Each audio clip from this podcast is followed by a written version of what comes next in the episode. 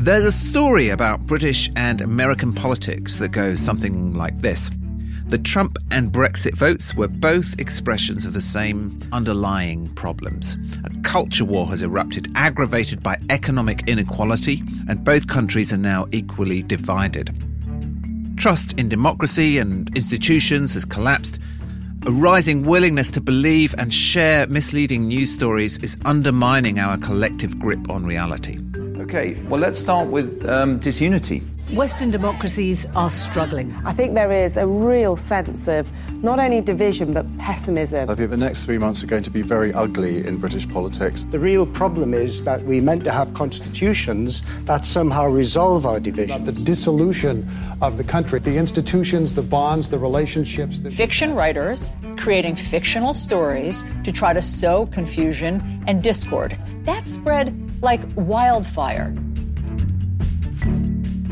That story has crystallised in the media over the last three years. But is it still a fair reflection of the latest public opinion research? It's good to question our assumptions about the world every now and again, and that's exactly what we're going to do this week. See, the person we haven't found so far right, is Mr. Angry. You're told this country's meant to be going nutty, right? The idea that everyone's sort of frothing at the mouth and full of anger. Right? I don't meet many people like that, and I haven't met any here yet. You're listening to Polarise, the podcast from the RSA that's all about the forces driving us further apart and what we can do about them. I'm Matthew Taylor. And I'm Ian Leslie.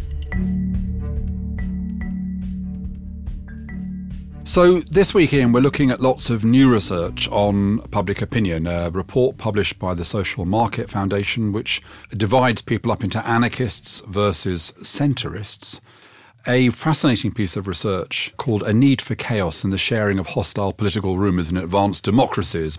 And also, I've been speaking to Michael Dimock from the Pew Research Centre in the US and Bobby Duffy from the Policy Institute at King's College London about the similarities and differences between US and UK public opinion. So today, Ian, we're kind of drenched in data and research and insight.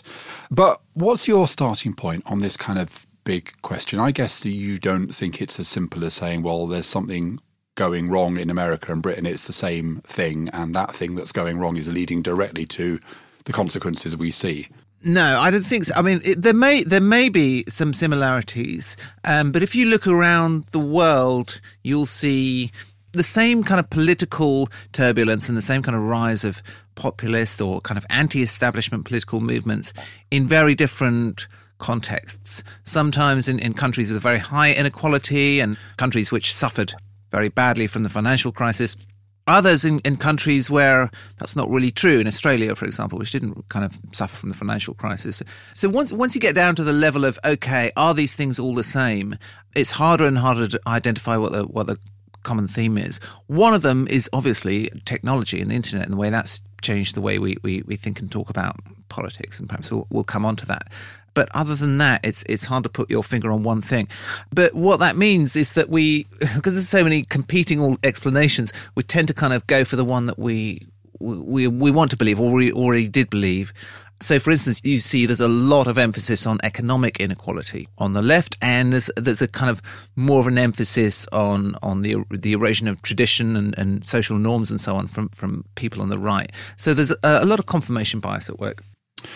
Well, uh, that that point in which I which, which, I find hard to disagree with, which is that you know actually we do need to look at the way in which this is different from country to country, and we'll come on to this a bit more because in my conversations with Michael Dimock and Bobby Duffy, we got to some really quite stark differences between America and the UK.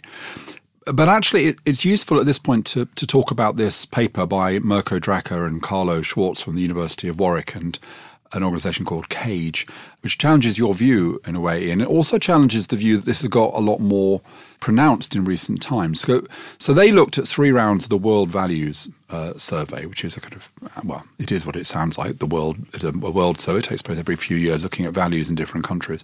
So they looked at three surveys spanning the years eighty nine to two thousand and nine, and they divided the population into four groups: left and right centrists, and what they call left and right anarchists. And they identified the latter by uh, pairing them with responses to questions which indicated very low trust in institutions, including government, business, and media.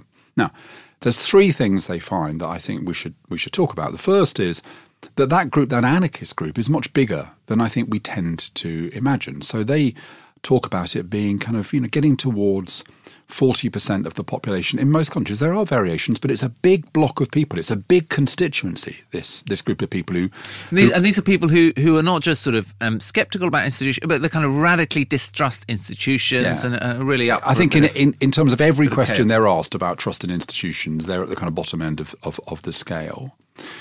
The second finding from this research is actually that it doesn't really grow over this 89 to 2009 timescale. Now, I mean, there are problems with this research, by the way. I don't think the survey is very, the World Value Survey isn't very big, and actually the, it's quite old because it's looking at a survey that finished in 2000, the last one was 2009. But nevertheless, they say there's not been much growth in this, that it's pretty consistent throughout that period. There's always been this kind of block of people inclined to distrust Uh, institutions. And the third thing that's really interesting, I think, when you kind of think of, you know, you're much younger than me, but look, you know, if you think across our lifespan, that there are a lot few left anarchists and a lot more right anarchists. That in Yeah. Britain, for example, the majority of people on the left are moderates. And then the people who want to tear down the institutions are relatively is, is a smaller group. On the right, it's the reverse. On the right, most people on the right now display this kind of anti-institutional frame. Now, you know, for for someone of my that is kind of really surprising because I grew up in a world, you know, I'm I'm a kind of child of the 60s and 70s, and I grew up in a world where the establishment was the right, and the people wanting to tear down the establishment, the radicals on the left, and that that's a really big shift. Yeah, although although that kind of anti-establishment leftism has always been quite middle class, hasn't it? It's always been a kind of the intellectual kind of uh, end, end of the left. I'm not sure that the you know trade union movement is really kind of inherently anti-establishment or kind of uh, radical in that, in that sense historically. So uh, yeah, Quite strong Trotskyite elements in the trade union movement, though, pretty consistently over over Right. that time, you know, and that is a kind of let's tear everything down kind of Yeah. perspective. But yeah. Uh, yeah, I mean, you're right. It was a kind of middle class position, but it just is interesting to me, and you know, and it chimes. Look, you know, we have a, a conservative leader who seems to have virtually no interest in notions like parliamentary sovereignty. Has kind of dragged the royal family, the Queen, into controversy, and there's a big row now about whether or not it's appropriate to have a Queen's speech when it's really just a pitching in the election manifesto. So it seems as though the way in which conservatism has changed from being this establishment force into being this insurgent force reflects a repositioning based on kind of market research, really. It looks like it, well, that's kind of where the supporters have gone, so that's where the politics has gone. I mean, I, I don't, I don't think it's quite as um, consciously thought through and strategic as that. One of the things that, that this research made me think about was this group of anarchists, right? Which, which is, by the way, is a bit of a kind of funny term. Yeah, yeah, I agree with you that, know, anti-establishment um, or anti-institution people. They're not all people who are at the kind of wrong end of, of economic inequality, right? This is too big a group for these people to be economically or socially oppressed.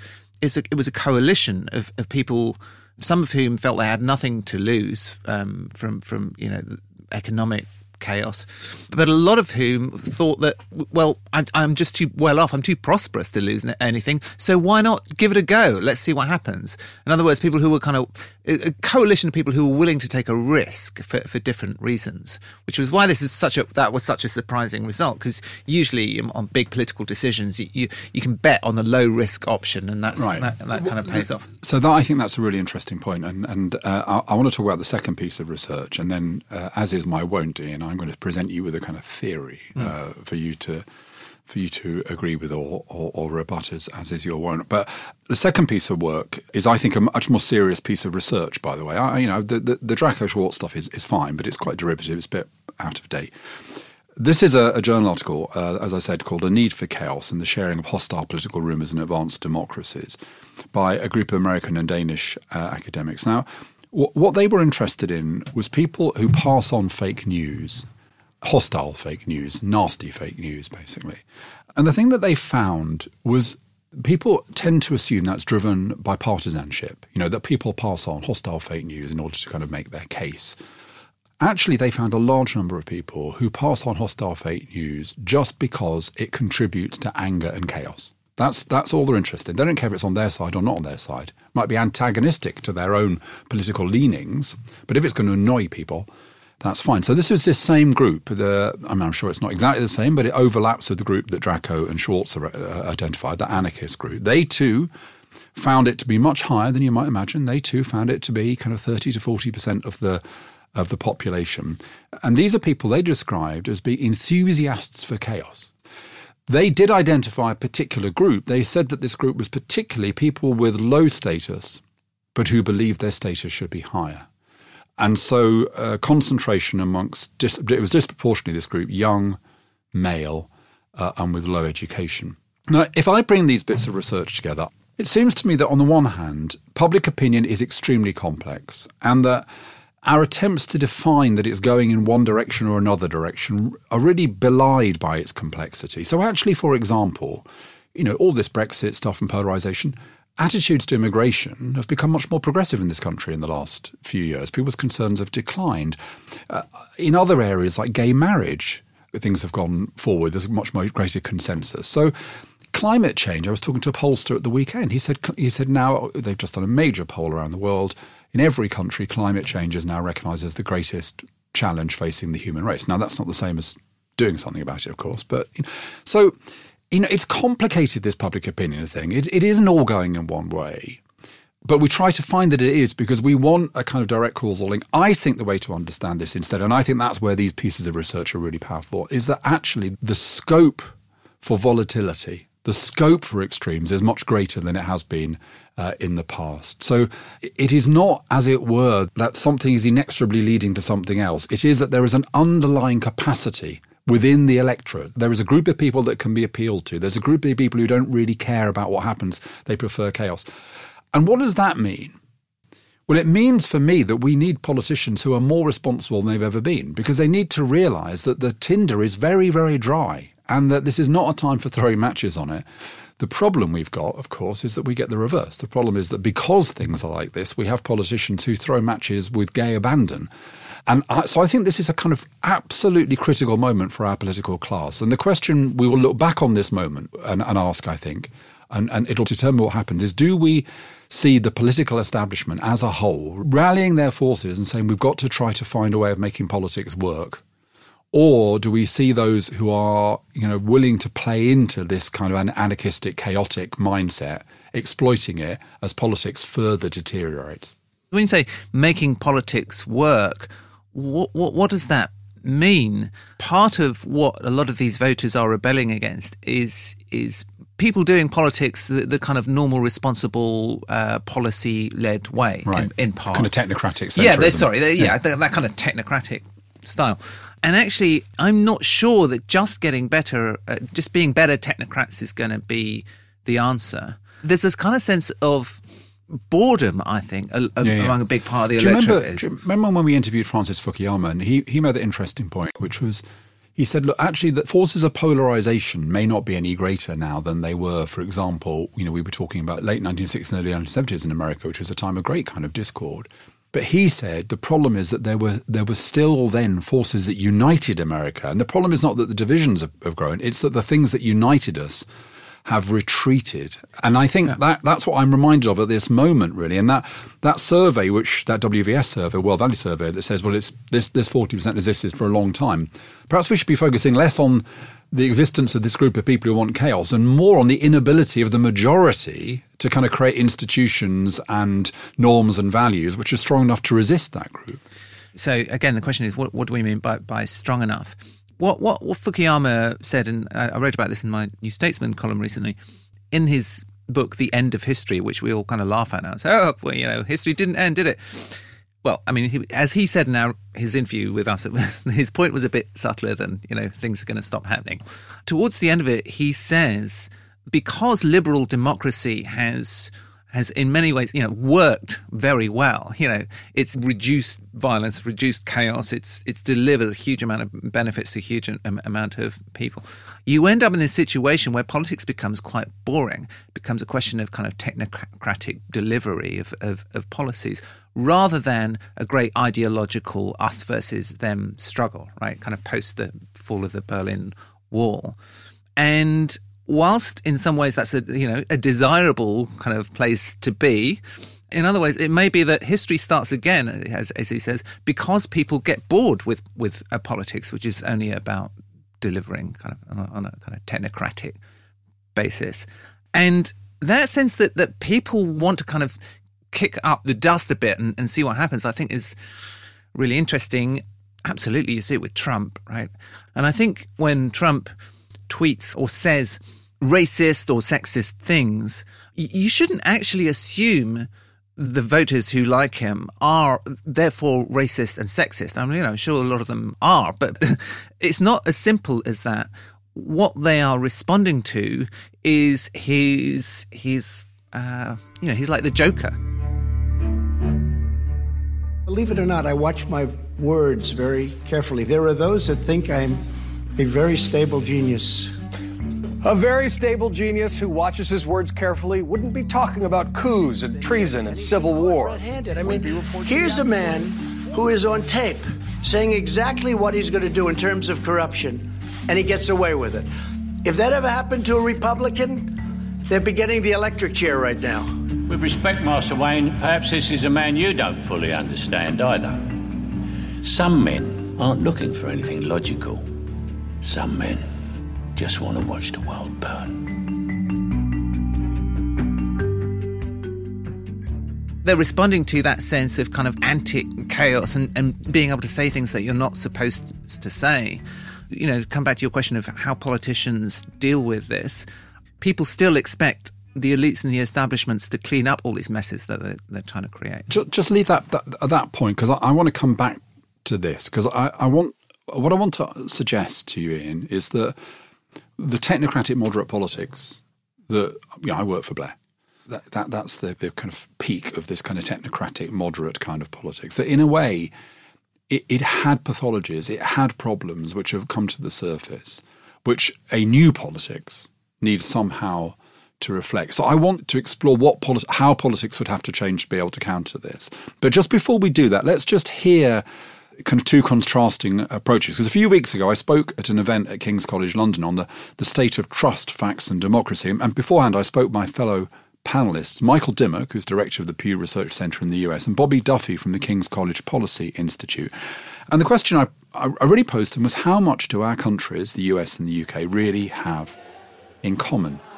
So uh, we're standing here at the back uh, of a lecture theatre at King's College, London. The audience tonight are going to hear two very interesting presentation. So let's start with, Michael, start with yours from the Pew Research Centre, which is about kind of various things, but polarization in America in particular. So I know it's not easy, but can you summarize the core of your, of, of your findings? It is hard to summarize, but you're right. It, it, there's there are a couple big factors going on right now, which is a really deep level of distrust in the electoral process in America right mm. now that's leading people to feel even more alienated and removed from their political leaders and mistrustful of their motives, and even that the voice of the public is being expressed in a meaningful way in the electoral system. And so you combine that with this hyper partisan polarization in the US, where almost every issue debate has collapsed into a single divide along Republican versus Democratic lines to the point where people are identifying personally in a very partisan way in the way not only that they look at issues and their political leaders but even the way they think about their communities and others in society that there's a deep level of mistrust at that point not only in the electoral process, but in the electorate itself and its ability to make good, effective decisions for the country, um, which really kind of gets to the root of our confidence in democracy.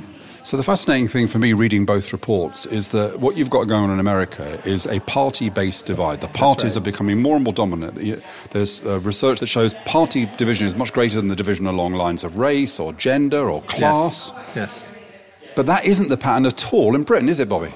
No, that's right. I mean, I think the work from the US and the work that Pew's done is really compelling. And the danger is that we try to translate it wholesale into a UK situation where it's very, very different. So, what we've seen is entirely different trends of party de alignment in many ways, a, a weakening of partisan identities that have been overlain by a new identity in some ways that's, that's emerged over a long period of time. It's not created by Brexit, but it's been uh, revealed and then reinforced by Brexit. That's much more along uh, liberal authoritarian lines, but isn't even summed up in that. It's much more complicated. So, what we'd say is we've got two big things going on in the UK context, which is definitely an increased polarization, if you like, around an emotional identity around Brexit.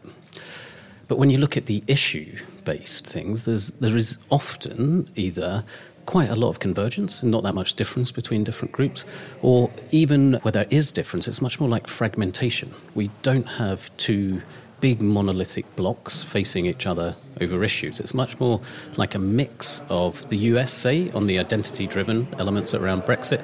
They're much more like Europe in terms of fragmentation around the issues. So we've got, we've got a different, we've got a kind of blended model, uh, a kind of mid Atlantic model, as we often do in these types of things, where we can't be summed up by the, the trends that have been really well identified in the US by Pew. So, Michael, what, what do you put this fundamental difference down to? Because, you know, we are two countries separated, uh, as I say, separated by a language or right. the phrases, but, but this, they are very different patterns. They are, and, but there, there's a similarity because a lot of what Donald Trump's campaign and his presidency has stoked is a very similar cultural, socioeconomic divide as what you've seen in the UK. Actually, I shouldn't even say socioeconomic, it's, it's almost more of a cultural divide that's tapping into a lot of the same emotions a lot of the same identity issues. But in the US, I think what was different is that rather than parties being decentralized as here, where that new division crystallized in a, across party lines. In the US, it ended up collapsing right into the magnetic forces of partisanship.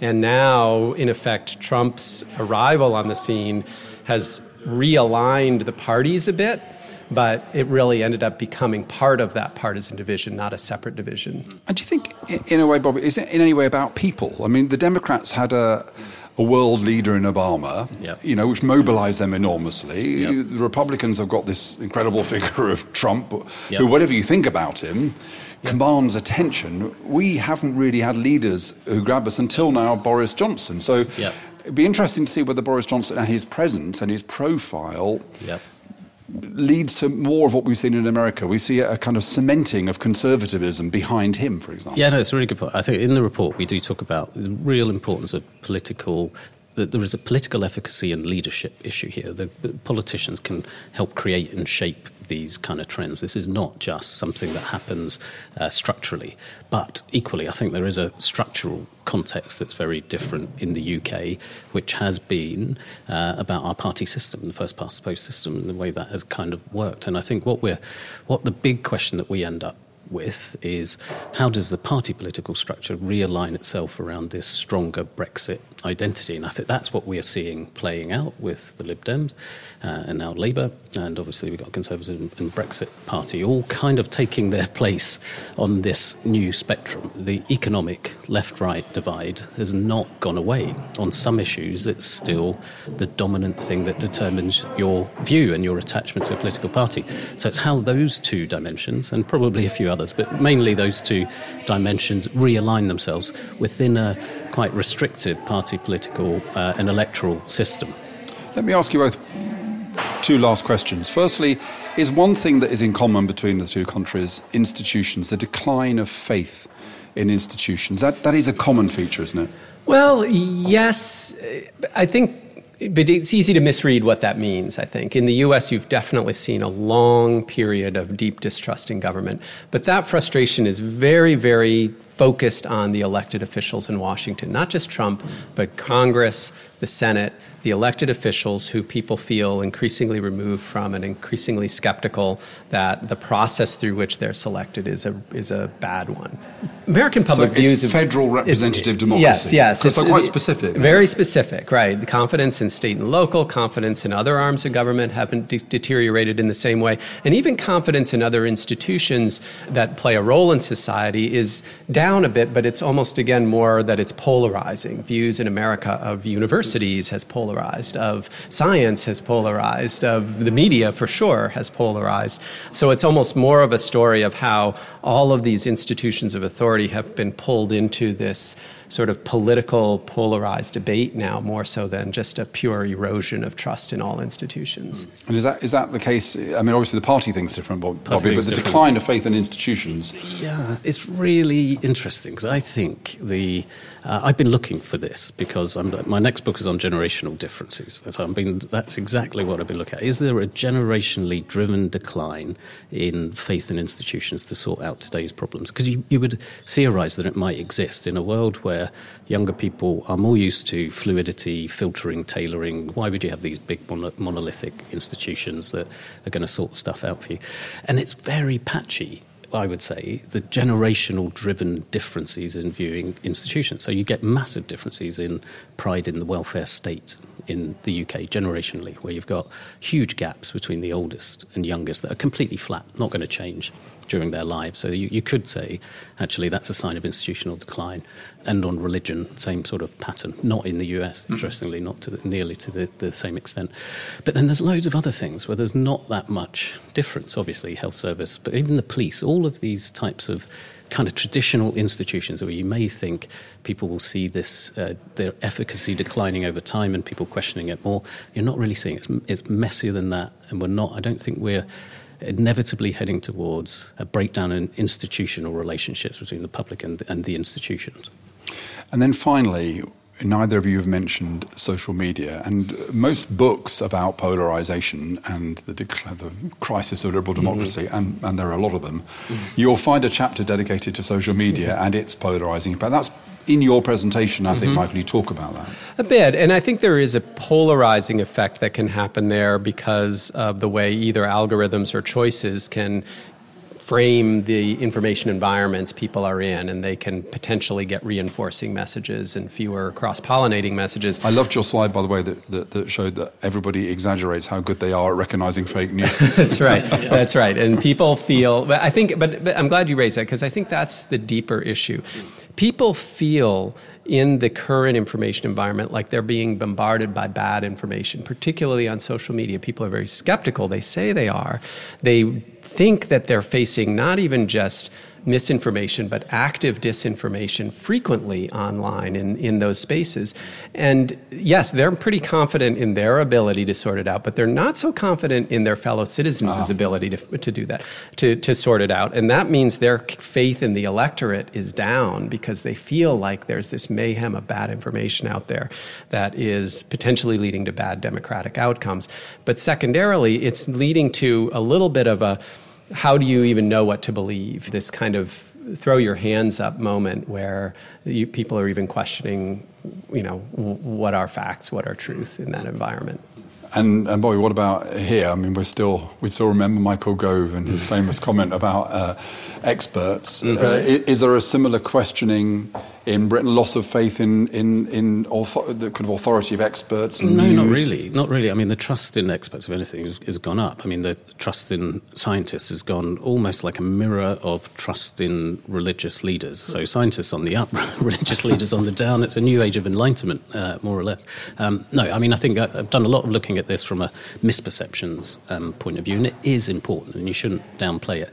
But she also shouldn't uh, lose the distinction between uh, what, how this affects activists and elites at the top who are talking to themselves a lot in these types of bubbles, and how that actually impacts on the general public uh, more generally. People still get most of their news from the TV, from uh, traditional media sources, changing over time, definitely, and it's going to change. And we, uh, unfortunately, we don't have partisan TV in Britain, so that's one thing. That is, that is one thing, yeah. uh, and lots of lots of decent work that shows filter bubbles really important, but maybe exaggerated uh, in terms of the impact on people's views. So I think, uh, again, it is definitely an issue, but it's not as dire as we can paint it sometimes.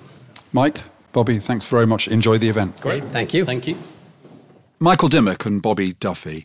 We'll put a link to the full event uh, in the description of this episode. So, yeah, things are different, different sides of the uh, Atlantic. And, and this goes of my theory, and that in a sense the problem is that there is a volatility, that there is a kind of a capacity to set fire to things which is greater than it has been in the past, and that is why we need a political class that, that acts with responsibility. Now, your challenge to me, and it is a very fair one, is well, you know, we had that technocratic moderate politics, and that's what people are rebelling against. So, you know, the the idea that you might kind of go back to that is kind of difficult. Now, First of all, I just want to identify where these issues are landing in both America and the UK. So it seems to me the critical issue in America right now is will there be sufficient mainstream Republican opinion to do anything about Trump? So if Trump rides roughshod through this scandal, where it looks it looks at the moment like he's banged to rights in having used the presidential office to try and screw us up, which is you know I mean that is the behaviour of an authoritarian tin pot dictator. If he gets away with that. And the Republicans do nothing about it, Republican establishment, and then it seems to me we have we've crossed into a new into a new territory. So when history looks back on this, I think they will not judge Trump because we knew what Trump was. He's you know he's crazy, but they will look at the Republicans and say, "You, in in the end, you did absolutely nothing to defend kind of basic constitutional norms." the Senate, and and you know we'll see if it gets much worse from here. Uh, there may be things change, but at this point, I don't see uh, I don't see Republicans uh, abandoning ship in big numbers uh, at this point. So, President Trump, um, if I can say yay, nay, whatever, president is going to say what the president is going to do. It's up to us as members. In the UK, the argument we've got is, you know, again, Boris Johnson's doing what Boris Johnson needs to do, and he's doing it quite effectively, judging by the polls. What's happening with the opposition? Well, they can't even agree on whether or not Jeremy Corbyn should be the leader of a, you know, they're, that's they're completely stuck on who should lead a transitional government, even though that transitional government only lasts about six months. So again, I think if Boris Johnson succeeds and we leave the European Union or there's a, the No Deal, history will look back and say, why could the opposition parties not get their act together in the face of the knowing that that was the only thing they could do to stop this? So I'm just giving those examples. Of, there are concrete examples that one comes across where the kind of political establishment could, if it wanted to, stand in the way of populist, chaotic politics. And it's failing that, isn't it? And and and and in the process, proving a lot of anti-establishment voters and, and, and politicians correct. And Washington is corrupt in, in you know most senators are, are multimillionaires and and they can't get anything done and they they they are always thinking about short-term political advantage rather than long-term interests of, of the country and in in the UK yeah, I mean, the the opposition parties are are, are in a mess. So what's to be done? Ian? So I'm the know. one. I'm the one who's arguing, and I, I want to go on and give some suggestions, but. I, I, I, I'm getting from you a kind of pessimism, really. Well, yeah, I, yeah. I mean, I, I, I think if you think it's just about policy, I, I think you, you, you kind of missing something, right? I, I, I suppose is my point. If we think this is just about a better, more detailed uh, manifesto from one of the major parties where we kind of deal.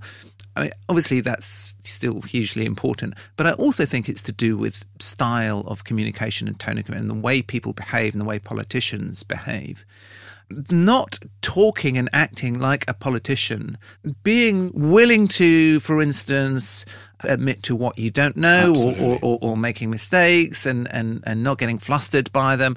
Some skillful communicators can do that. Much as Boris Johnson has huge flaws, um, he is actually quite good at, at, at, talking, not like a normal politician. If he is more popular than he ought to be, it's it's because of that. So I'd like to see just a new generation of politicians who try to escape or, or just don't get sucked into the the conventional ways that politicians have, have talked and behaved for the so, last 50 years. So I completely agree with that. And, and, and, and, and that's where I go back to this suggestion that actually this is not about going back to the technocratic moderate politics of the of the kind of third way, the Clinton, Blair, Schroeder kind of uh, view of the world. Because three reasons. First one, if you go back to that politics, we stuck to a position which said we are right about everything and the other guy is wrong about everything. And if you elect us, everything will be brilliant. And that position that we can solve your problems is, you're, I think you're completely right. Politicians have got to get to say, look, we don't know what to do about this.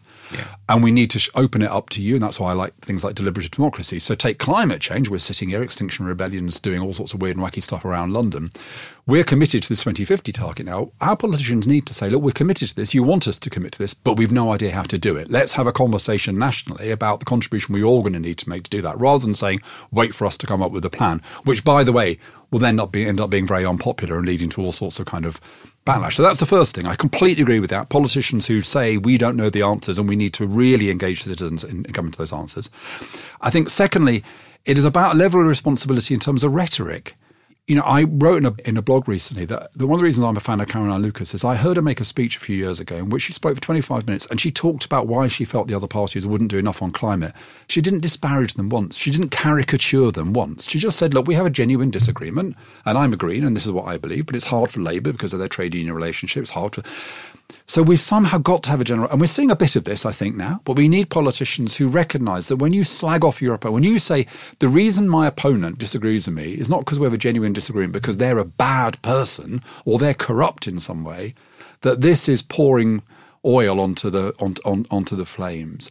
And then the third and final thing, which is something that people like Francis Fukuyama have said to us in the past, is somehow moderate politics has also got to be passionate politics. It's Ah, got to yeah. speak to people's Now, values there's a- and there's a national pride and stuff like that. Now, that that recipe, and that's what I'm asking you to say. Do you think the combination of of more responsible forms of political rhetoric and, and discourse, admitting governments can't solve everything and we need to bring citizens in, and having a po- politics which is moderate in its means but quite passionate and idealistic in its goals, is that a mixture that could work? Well, it could work, but it's really, really hard. And part of the reason it's hard is, is there's kind of conflict between the, the second and third points, right? And to say we, we need a, essentially a less tribal politics is one thing. And then you say we need to be, you know, really passionate and emotional in our politics. Well, it's just really hard to be passionate and emotional and at the same time say we're all on the same side. You know, one, one, that that kind of like, hey, you know, Yeah. everyone's got good ideas here. We're all kind of work work this through. That does not lend itself I think there's a Yeats quote coming, isn't there? to. Oh, is there? Which one are you thinking? Uh, uh, best lack or conviction whilst yeah, oh, yeah, right, yeah, yeah, yeah, yeah. It doesn't sit easily with passion and excitement and and getting people to rallies and joining parties and, and getting engaged. That's why politicians do it. You know, it, it fires people up to say, you know, there's a good side and a bad side. I, I agree with you. That would be the ideal outcome. But but I think saying it is one thing and doing it is incredibly hard.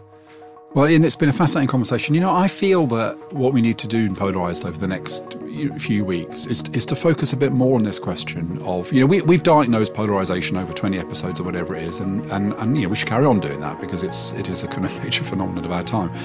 But I think we need to try and talk more about what is this, what kind of politics could solve the position and the increasingly dangerous position that we're in. So we'll, we'll come back a bit, I think, to solutions, new ways of doing things. Um, I've blogged a couple of times at the RSA website on these issues, so if you want to kind of join in the conversation, please do comment uh, on those.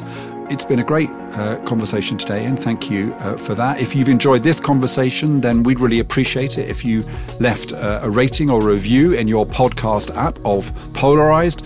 Uh, today's program was presented by Ian Leslie and myself, Matthew Taylor. The producer was James Shield, and we were brought to you by the RSA.